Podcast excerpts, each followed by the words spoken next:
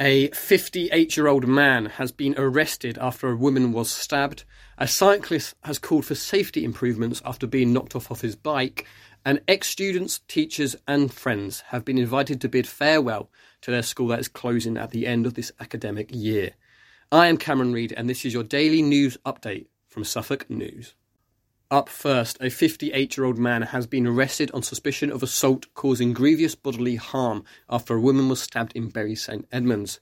Police were called just after 10:25 yesterday evening to reports that a woman had been stabbed in St Olave's Road. The woman in her 50s was taken to West Suffolk Hospital for treatment, where her condition is described as stable. Also, a cyclist has called for safety improvements at a mini roundabout in Haverhill, where he was fortunate to escape serious injury or worse after being knocked off his bike by a car.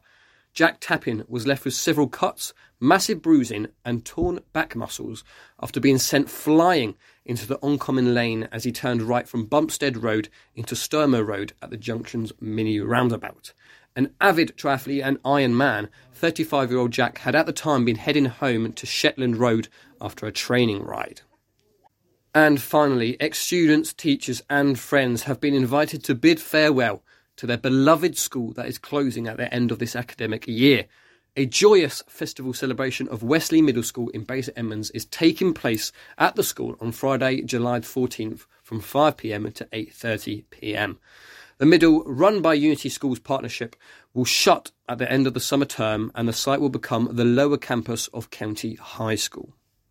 Well, thank you very much to all of you for listening. That is everything for today.